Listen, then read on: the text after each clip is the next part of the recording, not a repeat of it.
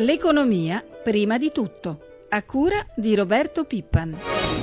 Quello che bisogna fare nei prossimi anni è arrivare ad una gestione diversa della finanza pubblica. Per molti anni si è fatta la lista delle cose che dovevano essere fatte e l'idea era che in qualche modo i fondi si trovavano, si diceva nelle pieghe del bilancio, ora io il bilancio l'ho trovato bello stirato, pieghe non ne ho viste, siamo tutti nello stesso sforzo, nella stessa barca e dobbiamo fare un po' di esame di eh, come come ridurre le imposte sul lavoro, sulle imprese, finanziandole con qualche altra realtà, sia proprio soltanto il debito.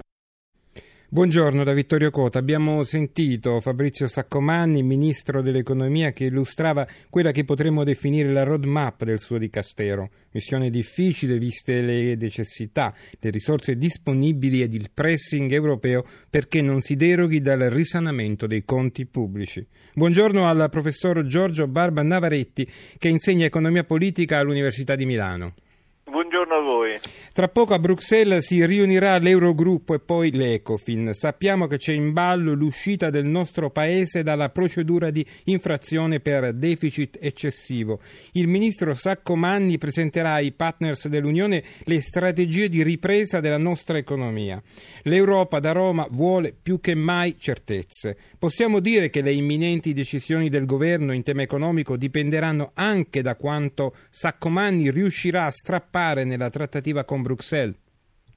Ma non so se parlerei veramente di strappare, nel senso che comunque devi piuttosto concordare, nel senso che qualunque strategia del governo deve tenere conto di, quel, di, cosa succederà a Bruxelles e degli altri partner europei, sia da un lato perché ovviamente ci sono dei vincoli a cui siamo sottoposti da accordi, ma anche perché le risorse che potremmo utilizzare in futuro per il nostro rilancio sono risorse che sono nel bilancio europeo, quindi questo senz'altro un accordo ci deve essere.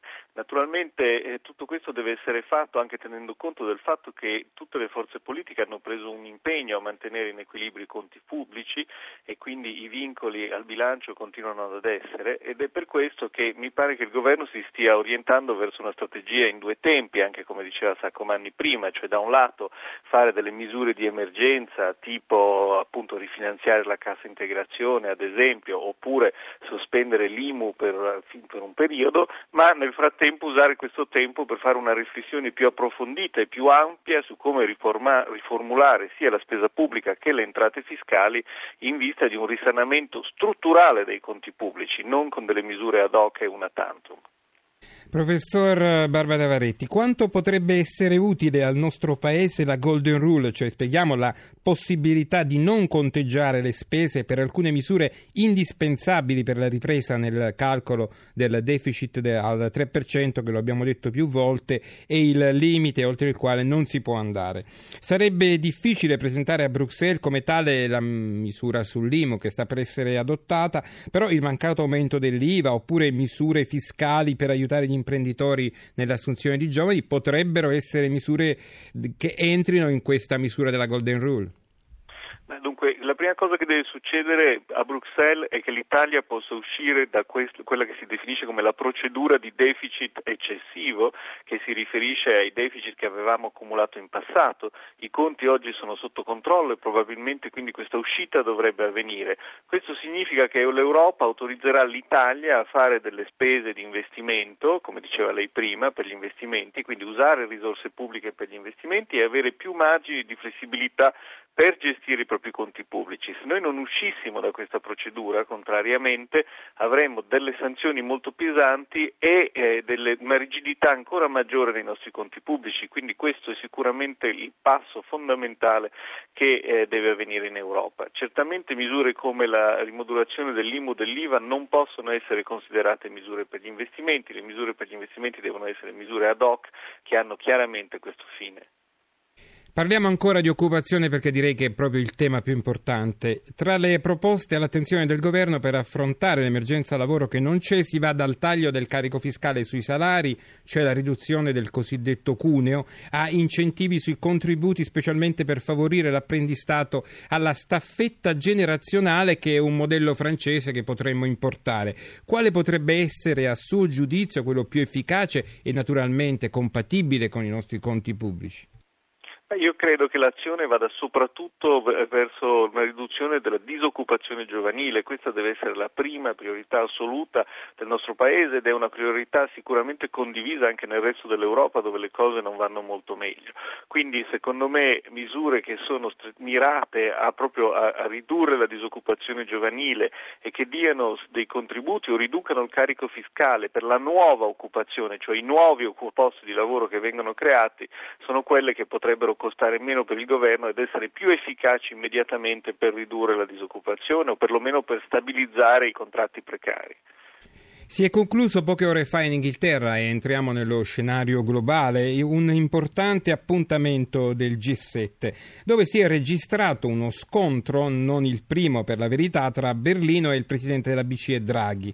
Il ministro delle finanze tedesco Schäuble ha bocciato l'ipotesi che era stata ventilata dall'Eurotower, cioè dalla Banca Centrale Europea, di creare ABS, cioè obbligazioni nelle quali inserire i prestiti delle imprese verso le banche e quindi ricollocarli sul mercato creando liquidità per finanziare le piccole e medie aziende. La paura tedesca, secondo lei, è che si creino nuovi titoli tossici oppure c'è altro? C'è un rapporto eh, conflittuale con la BCE di Draghi? Beh, guardi, eh, il, la, la, Germania è sempre stata molto timorosa in qualunque siano state le misure adottate dalla Banca Centrale Europea per risolvere i nodi più cruciali dell'economia e del, della crisi europea, quindi evidentemente c'è un problema più filosofico più ampio. Queste misure sono misure fondamentali perché permettono di far arrivare la liquidità che ormai c'è nel sistema bancario alle imprese che in questo momento hanno un problema serissimo di mancanza di credito quindi è un nodo fondamentale e di nuovo questo può essere solo risolto a livello europeo, quindi questa proposta dell'Eurotower è sicuramente una proposta condivisibile e speriamo che su questo si arrivi presto ad un consenso a livello europeo. Ringrazio il professor Barba Navaretti. Alle 7.48 parliamo de, del viaggio, della missione di Confindustria in Indonesia. Dunque i rappresentanti di otto gruppi creditizi e dell'ABI L'Associazione Bancaria Italiana hanno partecipato alla recente missione imprenditoriale in Indonesia organizzata da, appunto, da Confindustria e dall'agenzia ICE. Qual è il bilancio dal punto di vista degli istituti di credito? Il nostro inviato Sandro Marini lo ha chiesto a Guido Rosa, responsabile per i mercati internazionali dell'ABI. Ma il bilancio è un bilancio potenziale, come sempre in queste missioni veniamo a seminare. I frutti si vedranno naturalmente tra qualche tempo. Però quello che è estremamente incoraggiante è che abbiamo in realtà verificato che i due paesi, Indonesia e Italia, si conoscono poco, sia dal punto di vista genericamente culturale, sia dal punto di vista economico e finanziario. Perfino i due sistemi bancari si conoscono poco. Quindi in questo senso credo che la missione sia stata appropriata, necessaria ed utile. Non solo, ma io ho invitato anche i nostri equivalenti dell'Associazione Bancaria eh, Indonesiana a venire in Italia nel prossimo futuro proprio perché è estremamente importante che ci si conosca meglio per poter arrivare allo scopo di interfacciare dal punto di vista commerciale, industriale e finanziario di più e in maniera più intensiva rispetto a quanto è successo nel passato. Le banche italiane hanno messo a disposizione un plafond che è abbastanza consistente. Ecco, da questo punto di vista qual è la situazione? Il plafond in generale è di circa 500 milioni è largamente sottoutilizzato, i nostri dati ci dicono che è utilizzato circa il 25%, cioè un quarto,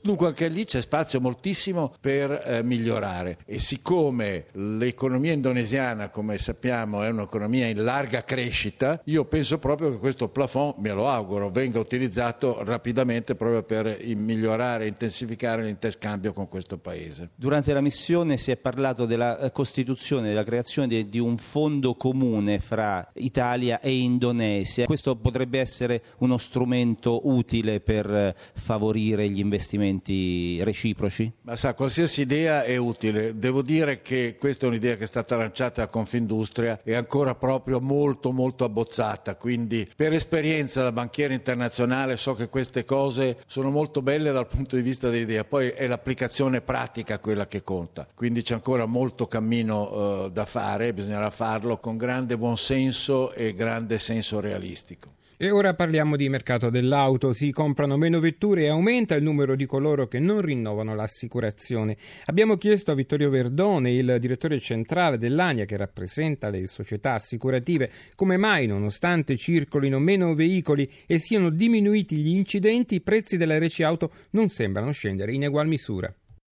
È indubbio che la crisi economica ha comportato una minore circolazione. Molti cittadini hanno anche lasciato la macchina a casa e quindi non si sono assicurati, oltre a quelli che però commettendo un illecito non si assicurano pur continuando a circolare. Noi abbiamo un calo di veicoli assicurati però del 2% e una riduzione del numero degli incidenti intorno al 10%, quindi questo ha comportato che il 2012 per il mercato è andato molto meglio perché si sono ridotti i costi dei sinistri e le tariffe che erano state riportate in equilibrio negli anni precedenti quindi hanno consentito un recupero diciamo, di redditività. Il prezzo della RC auto è molto frammentato anche in flessibilità, quindi sconti che le compagnie stanno concedendo sul territorio per garantire anche nei prossimi anni che il prezzo dell'assicurazione si stabilizzi o addirittura si riduca e si indirizzi verso delle misure europee, mancano ancora delle cose secondo noi da fare, cioè maggiore certezza su risarcimento dei danni gravi alla persona con la tabella che manca da sei anni, l'organizzazione della struttura antifrode presso l'IVAS in base alle nuove normative che sarà molto importante come ruolo di coordinamento delle attività delle compagnie e delle forze dell'ordine e poi degli interventi anche sulla riparazione dei danni materiali dei veicoli. Dottor Verdone, ma avete registrato un aumento delle frodi? Frodi? Ma in tutti i momenti di crisi economica, in tutti i settori eh, si assiste a un incremento delle frodi. Non manca giorno in cui non se ne scova qualcuna, purtroppo quando si scovano e vanno sui giornali è troppo tardi perché il lucro è già stato conseguito ed è difficile poi recuperarlo. Il coordinamento delle azioni antifrode è fondamentale, l'intelligence perché sinistro su sinistro è difficile scovare poi tutti gli elementi, occorre sicuramente un disegno complessivo e un'organizzazione di intelligence. 7.53 è il momento dei mercati finanziari. Ci colleghiamo con la nostra redazione di Milano con Giancarlo Zanella, al quale chiediamo subito come vanno le borse asiatiche. Sì, buongiorno. Il Tokyo sta chiudendo, tra non molto chiuderà in deciso rialzo, guadagna in questo momento quasi un punto e mezzo, l'1,23%, mentre Hong Kong e Shanghai, le borse cinesi sono deboli, Hong Kong sta cedendo intorno al punto percentuale, mentre a Shanghai eh, la borsa sta cedendo lo 0,48%. Ricordiamo un po' la settimana appena conclusa per i mercati, che tipo di settimana è stata e qual è stato l'andamento dello spread? Sì, una settimana positiva. Milano ha chiuso con un bilancio appunto positivo, ha guadagnato altri due punti percentuali e porta il rialzo dall'inizio dell'anno a poco più del 6%.